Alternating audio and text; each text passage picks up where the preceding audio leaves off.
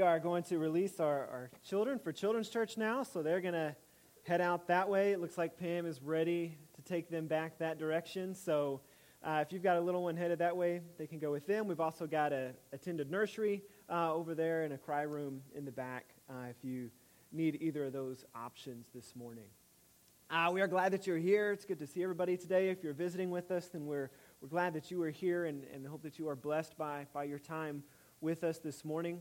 Uh, one bit of news to, to share with you this morning. Uh, some of you, many of you, hopefully have had a chance to meet Jillian Kinney. She is, is up here. Uh, Jillian has uh, uh, placed membership with us at the Vine and wants to be a part of our church family here. So we're excited about that. she's she's been with us for a little while, and um, and said she she loves this place, loves us, and wants to be a part of of this church family. So we're excited for that and happy to have her here uh, with us. Uh, if you have been with us for a while, uh, you may have have heard me uh, talk about my my sports fandom in the past and my continued defense. Um, for instance, of Michael Jordan as the best basketball player and not LeBron James. It's something I've been uh, really hitting home hard with Isley. And so uh, Isley and I, because I've told her, she's, someone's going to try to convince her otherwise someday. And these are things you have to know where you stand on. And so Isley and I are, are driving down the road the other day. And so, you know, we're having big conversations in the car. And so I, I decided to tell her, I said, Isley, uh, they're making a second Space, or Space Jam, or not, they're, they're redoing, making Space Jam. I don't know what it is. Anyways, they're making another Space Jam movie. Right. So Isley says to me, Is Michael Jordan going to be in it? And I said, I don't think so. And she said, Well, then why are they calling it Space Jam?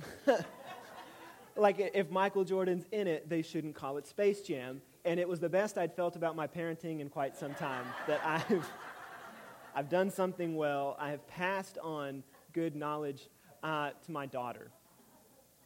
Uh, so just keep that it may not seem obviously connected to this next story. I'm going to try to connect them. Uh, you may have also known that if you, again, if you've been with us, that, that I have an incredibly weak stomach, and, and the sight of blood is not something I do well with.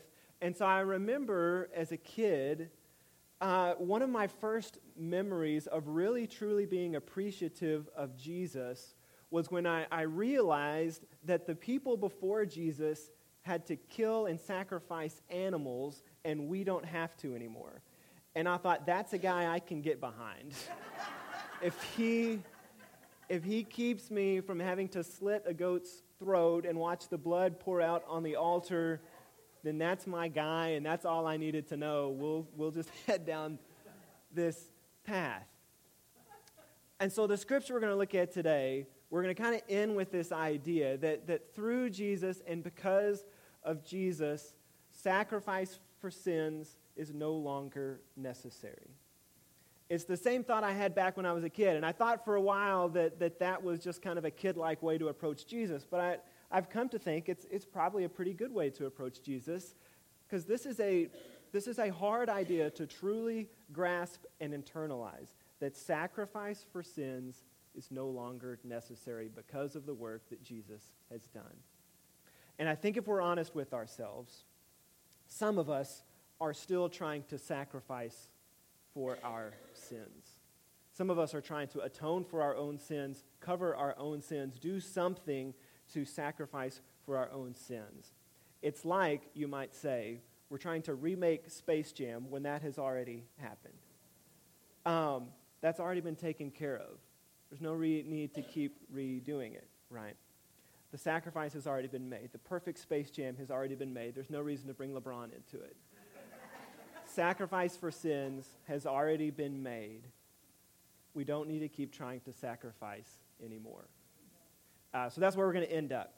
Uh, and this fits in with this series that we've been doing uh, uh called Refresh, where we started just with kind of a look at at this theme of water throughout Scripture um, and, and how water starts out as kind of this dark, chaotic force that we see throughout Scripture, but then we see the redemptive power of God um, and how God actually brings salvation and redemption, oftentimes through literal water in, in the story of Scripture, and how that then plays in to the narrative of baptism in the New Testament. And so that kind of is a, is a very brief overview of where we've been, and we're going to kind of continue uh, that, that thread then of looking at that with baptism and baptism connected to forgiveness this morning. Uh, and so before we get into that, um, I want to make mention of a couple of things. One, your, your bulletin was, was stuffed with info today. If you were picked one of those at the back, if you didn't get one that was stuffed with stuff, uh, there's these extra sheets on the coffee bar over there. There's plenty of extra ones. Um, and so this orange sheet has a bunch of scriptures um, that I thought about talking about today, but then I was like, we're not going to have time for all that. So these fit. If you want kind of background info, I'm going to make some comments at the beginning. And if you want to see, okay, where, where in Scripture uh, does it talk about those things, and I'm going to mention here in just a minute, this is it. Um, and so this is where you're going to see some of those themes mentioned. We're primarily going to be um, in Hebrews uh, in just a little bit, but this is some, some scriptures that just give a little more background uh, on some of the stuff that, that I'm going to mention here in a minute. So you can hold on to that, take that with you, um, look over those on your own later. The other sheet is this blue sheet. Uh, our, this series is going to end next week. And so, what we're going to do then, starting next week and the week after that, we're going to have a combined adult class where we sort of uh, engage this topic of, of, baptism conversationally in a class setting. Um, and so, if you've got questions about baptism that you would like to see us discuss there, uh, we would love to hear those. Write it on here. You can put it in the collection plate this morning. If you already know your question, you can give it to me or one of the elders later. You can email or text me a question. Uh, we had a Wednesday night discussion about baptism a little more than a year ago for a couple of Wednesdays, but, we wanted to do it as a way to close out this series uh, partly because we know you may have questions and maybe a way to kind of tie up some of this conversation about baptism. Um, but these sermons also really intentionally have not got into some of the logistics or technical stuff about baptisms because we're kind of taking this, this arch, this narrative that we see of it through Scripture. So if you've got a question about something uh, that, that we haven't covered, you're welcome to write it here. You're welcome to ask me personally because I think there are some of these things that, that take place better uh, in conversation. So that's a little bit about those two sheets. Um, last week, we really got into this, this the idea of, of what Peter talks about with baptism in Acts 2.38. And so to remind you of that, this is what Peter says in 2.38, in Acts 2.38. He says, Repent and be baptized, every one of you, in the name of Jesus Christ for the forgiveness of your sins, and you will receive the gift of the Holy Spirit. So last week we focused on this idea of baptism as connection to the Holy Spirit. Uh, but as I said, today I want to focus on, on the previous part of that and baptism and its connection to our forgiveness. And so I think, especially, um, this is another place where maybe our, our backgrounds, our faith backgrounds, our, our faith traditions that we came from may influence us because for some people, that probably sounds very natural that that, that baptism and, and forgiveness have always been kind of connected and, and part of the same narrative. But for others, this may seem a little bit out of sorts in a way, uh, because you may be thinking, wait, I, I, thought we were saved by, by grace through our faith, which means I would be forgiven uh, because of God's grace um, expressed to me in, in Jesus, right? And so if, if that's true, what's the connection between baptism and forgiveness there. If, if my sins are forgiven by, by grace, not by something that I do, uh, then, then what is baptism's connection to that? And so I think it's helpful then to view baptism in and of itself as an act of God's grace. Because as you'll see in those scriptures, the, the first scripture there is, is, is from Ephesians, where Paul really lays out this idea of, of the idea that we are saved by, by grace through our faith. Then the next few scriptures uh, are about baptism's connection to forgiveness. And again, we're not going to go through those, but one of those that I do want to mention briefly is that the, the Romans 6 passage, which is really kind of ground zero for Paul's theology of baptism. An interesting thing that Paul does there is, and he, that he does elsewhere, is he really envisions sin as, as sort of um, a new form of slavery. Not to make light of either of those concepts, but but for the Israelites, slavery was a part of their history. And so Paul connects sin back to slavery and says that, uh, that, that your sinful nature then is basically like your, your slave master. And so he says the, the way to be redeemed from that and to come out of that is through the blood of Jesus. And just as the Israelites were saved from slavery through water, and their slave masters die in the water of the sea, so too we put to death the master of our, what is keeping us enslaved to sin and our sinful nature, dies in the waters of baptism, and we come out of the other side of that with this new life. And so Paul is continuing to go back to this narrative that we've seen play out through all of the Old Testament up to now. Uh, and so, but, but we see this idea continue of, of baptism and forgiveness being connected. And as I said, I think it's helpful then to see baptism um, as an act of God's grace. It's something that we receive, it's not something that we do. Um, Paul specifically directly says this at one point in Acts. That's at the bottom one of that sheet in Acts 19. But you can see this indirectly talked about elsewhere in the way that the writers talk about baptism as, as something that we receive, not as something that we do. And two things then I think are important to consider in light of that. Uh, one is that I think viewing it as, as an act of God's grace towards me helps me to not see baptism as a work or as something that I am doing as a way of earning my redemption, forgiveness, salvation. Um, it is instead a, an act of God's grace uh, toward me. Uh, instead of, of it being something that I'm doing to earn salvation or eternal life or forgiveness, uh, it is instead this picture of me being immersed into the story, the person, the lordship of Jesus. And in doing so, I am on the receiving end of God's grace in its various forms.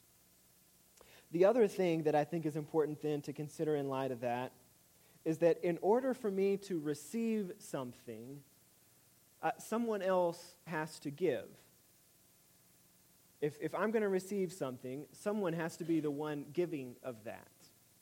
Uh, and so that then is, is the kind of the thought that I want us to carry with us into Hebrews this morning. So we're going to be in Hebrews 9 and 10. If you want to turn there. And we're going to read a lot of this because um, a while back we went through a, a whole sermon series on Hebrews, which basically reads as one really long sermon. And so a lot of it is connected. So we're going to read a lot of scripture this morning. And so as we go, I'm going to kind of pause uh, a few times as we go through it and make some comments. We're going to pick up at the beginning of, of Hebrews 9. We're going to read all of Hebrews 9 and then a good chunk of Hebrews 10 as well. And so I want you to, to picture as we go through this, what the Hebrews writer is going to do is lay out this picture of, of the tabernacle as it existed under the old covenant in, in, the, New, in the Old Testament, what we would call the Old Testament. Uh, and then to, to point out what the, the new covenant looks like, how Jesus fits into that, and what the new tabernacle would be then. So we've got these two images at play here uh, just to kind of keep in our heads as we go through it. So, Hebrews 9. Uh, now, the first covenant had regulations for worship and also an earthly sanctuary. A tabernacle was set up. In its first room were the lampstand and the table with its consecrated bread. This was called the holy place. Behind the second curtain was a room called the Most Holy Place, which had the golden altar of incense and the gold covered Ark of the Covenant. This ark contained the gold jar of manna, Aaron's staff that had budded, and the stone tablets of the covenant. Above the ark were the cherubim of the glory overshadowing the atonement cover. But we cannot discuss these things in detail now. So we'll follow the exi- advice and example of the Hebrews writer. We won't discuss those things in detail now either. That's enough of a picture for it. There's a tabernacle, basically like a big tent. It was set up in this way. It was important to the Israelite people. You can read all about it in the Old Testament later, but that's enough for now.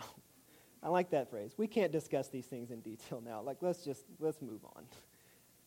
When everything had been arranged like this, the priests entered regularly into the outer room to carry on their ministry. But only the high priest entered the inner room, and that only once a year, and never without blood, which he offered for himself and for the sins the people had committed in ignorance. the Holy Spirit was showing by this that the way into the most holy place had not yet been disclosed as long as the first tabernacle was still functioning. In other words, everyone isn't invited into the most holy place, into the, the true kind of dwelling of God's pre- presence. Only the high priest, only once a year, and only with blood. That's a lot of stipulations. So the full access to this has not been opened. In other words, this is, this is not the full realization of what is to come. This is the idea that the, the writer here is setting up. Continuing then, this is an illustration for the present time indicating that the gifts and sacrifices were being, uh, being offered were not able to clear the conscience of the worshiper. They are only a matter of food and drink and ceremonial washings, external regulations applying until the time of the new order. Okay, we're going to pause for a second. Uh, if you were to come in my office, you would find right now a disorganized mess uh, you would also find some pictures uh, spread across my office. Uh, I have come to realize lately none of them contain Banner, poor little guy. So it's been a while since I've updated my pictures, so I need to do that soon before he develops a complex about it. Uh, but some of them have Ashley, some of them have Isley, Ashley and Isley. Uh, some of them uh, have large family photos like this one. the only problem with this large family photo is that I know none of the people in this photo because um, this is the stock photo that this frame came with. And so people have come into my office and been like, Who is that large group of people who d- does not contain you? like, I have no idea. and so my mom gave me this frame. I've never put a picture in it, and so it's just been sitting in my office with this picture in it. And so I kind of feel bad throwing out the picture now because I feel, I feel a connection to these to these people. They look like a nice family. Um, at some point, I think, a time will come where I put one of our family's pictures in this photo frame. That's been the general idea for about a year now. Um, at some point, uh, uh, that, that will come where I'm going to put a picture of our family in here. At that time, this picture will be meaningless to me.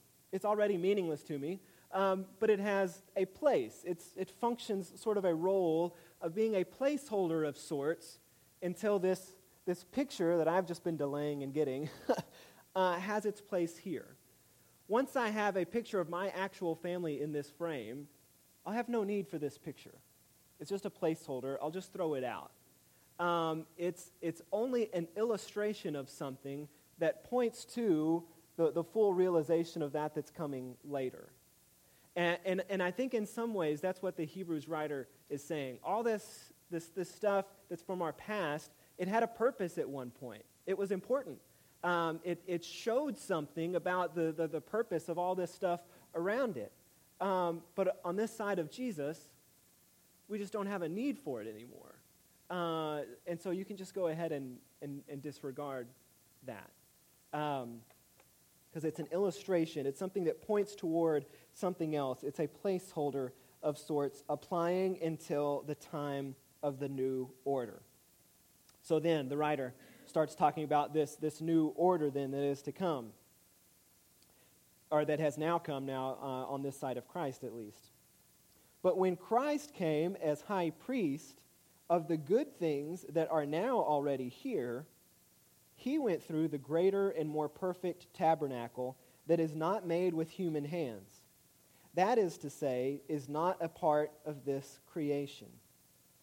He did not enter by means of the blood of goats and calves, but he entered the most holy place once for all by his own blood, thus obtaining eternal redemption.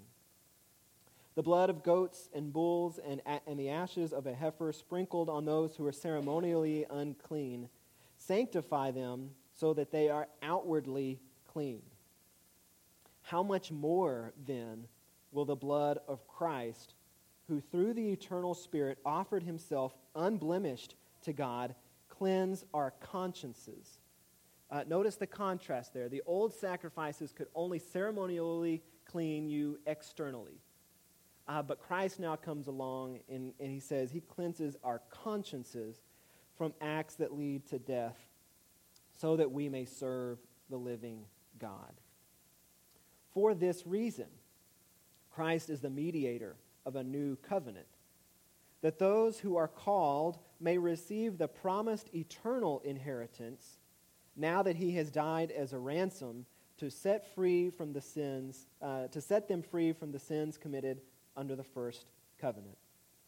In the case of a will, it is necessary to prove the death of the one who made it, because a will is in force only when someone has died. It never takes effect while the one who made it is living. This is why even the first covenant was not put into effect without blood. When Moses had proclaimed every command of the law to the people, he took the blood of calves, together with water, scarlet wool, and branches of hyssop, and sprinkled the scroll and all the people. He said, This is the blood of the covenant which God has commanded you to keep. In the same way, he sprinkled with the blood both the tabernacle and everything used in its ceremonies. In fact, the law requires that nearly everything be cleansed with blood, and without the shedding of blood, there is no forgiveness. Uh, again, in order for someone to receive, someone has to give. In order for forgiveness to come, uh, the, there is this requirement of, of the shedding of blood. Uh, in, in the Old Testament, in, in Hebrew, the word, uh, in the Jewish understanding, the word for atonement that we say is atonement literally meant a covering. It was a covering for something else.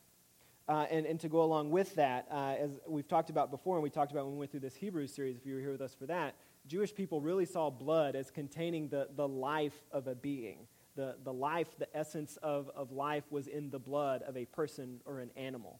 Uh, and, to, and so to shed blood was really to give of one's life. And so as Jesus sheds his blood for us, his blood, his life, covers over us and atones for our sins. And so that is why when, when Paul talks about us putting on Christ in baptism and clothing ourselves with Christ in baptism, I think he sees it as this covering and his life covering ours uh, in, in the waters of baptism and in the the death, burial, and resurrection of Jesus. And as we'll see, as you'll see in some of those scriptures, baptism is this participation in the resurrection of Jesus and participation in, in all of that narrative.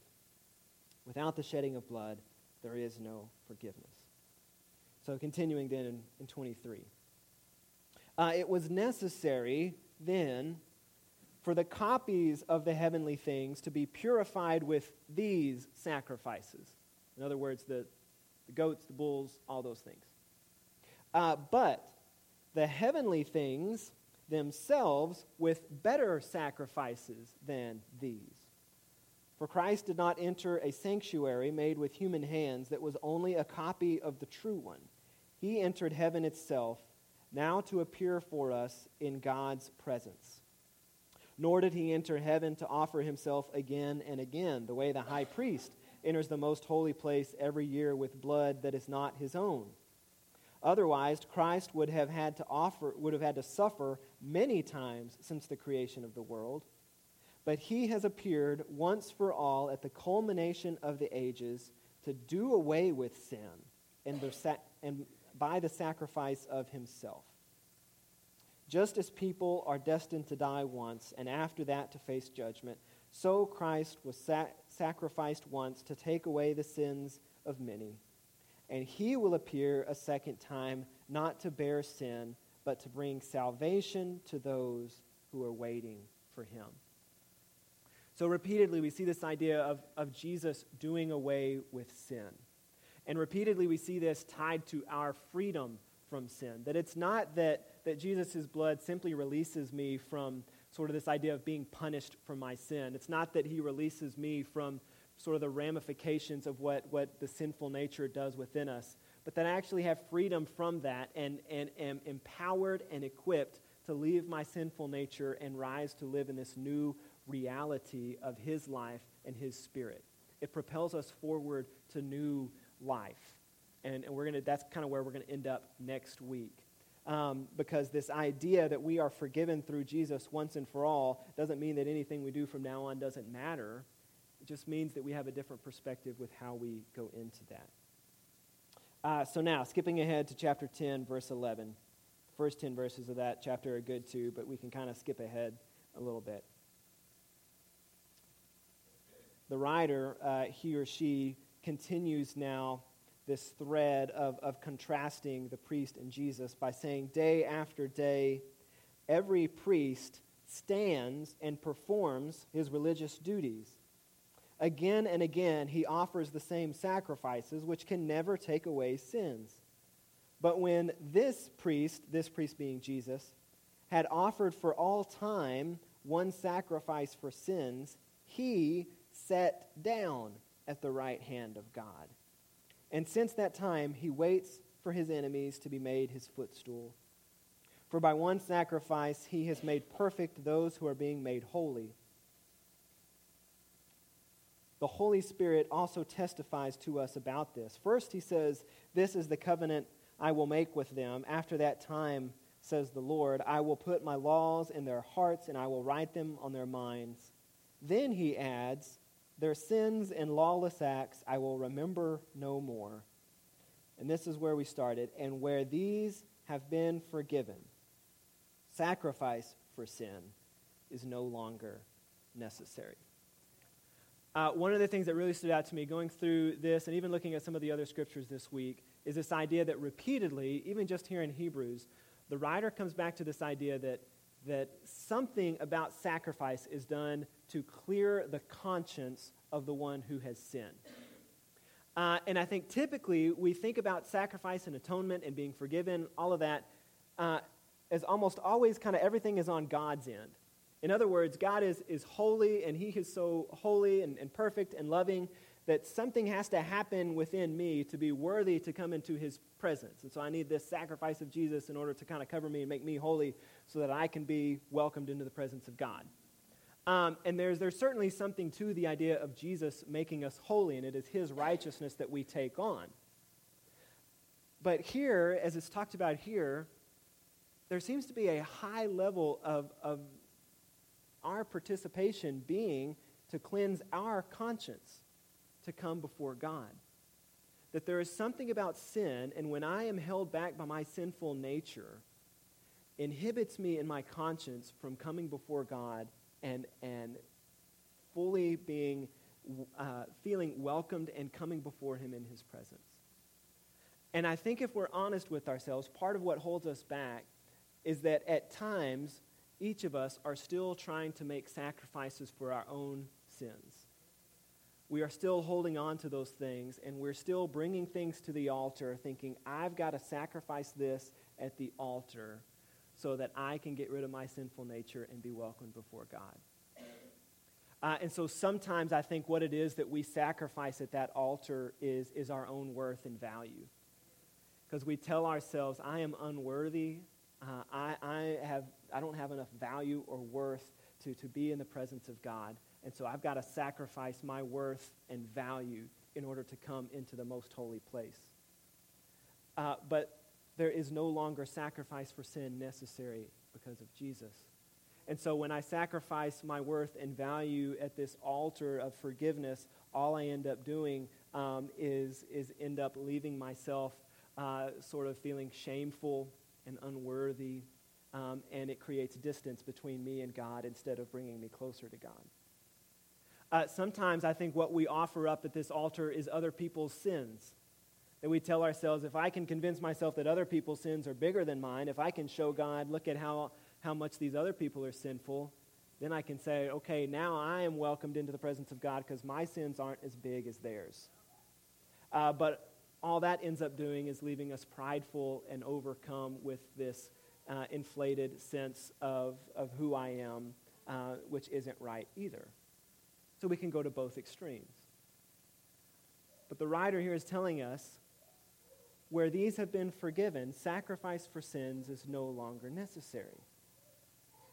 So quit trying. uh, the blood of Jesus is designed to clear our conscience.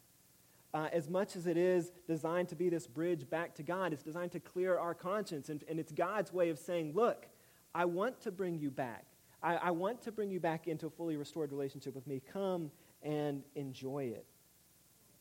And so, we close then with this. Therefore, brothers and sisters, now listen, since we have confidence to enter the most holy place by the blood of Jesus, by a new and living way open for us through the curtain that is his body, and since we have a great high priest over the house of God, let us draw near to God with a sincere heart in full assurance of faith, having our hearts sprinkled to cleanse us from a guilty conscience, and having our bodies washed with pure water.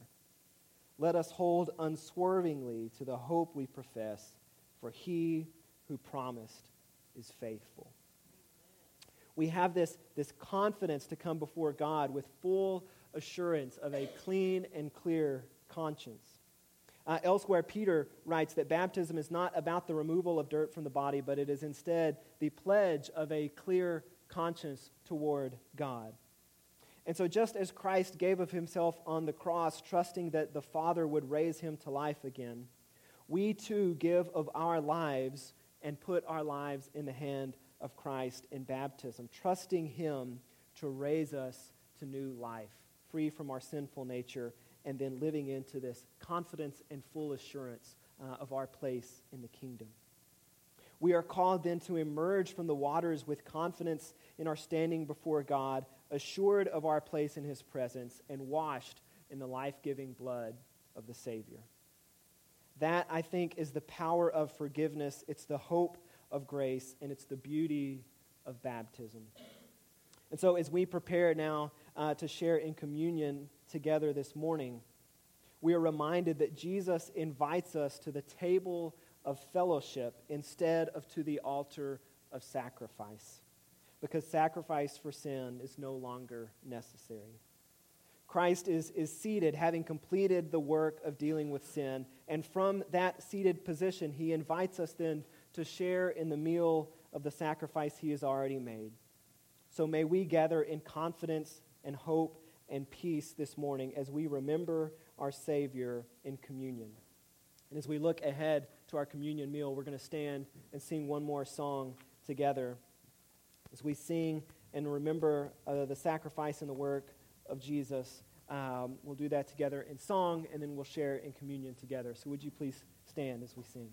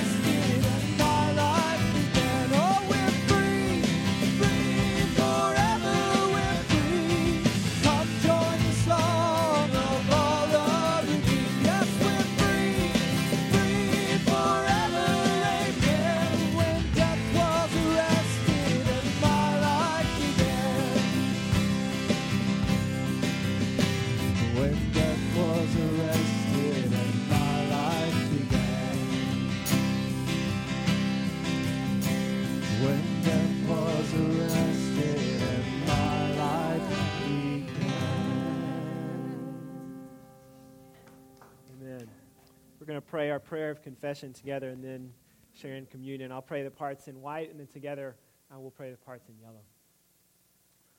Father, we confess to each other and to you, our Creator, that we fall short of being what we were created to be and what we have committed ourselves to be.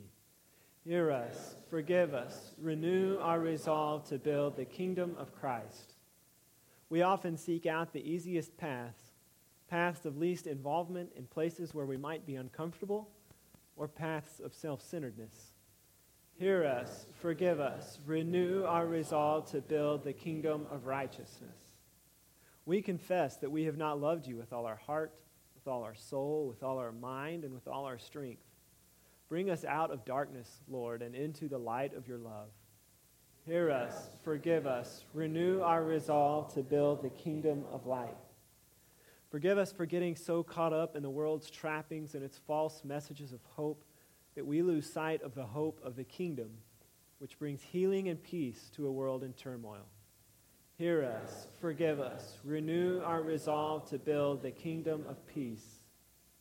May we resolve to become more kingdom minded, to be peacemakers here and now. Amen. You may be seated.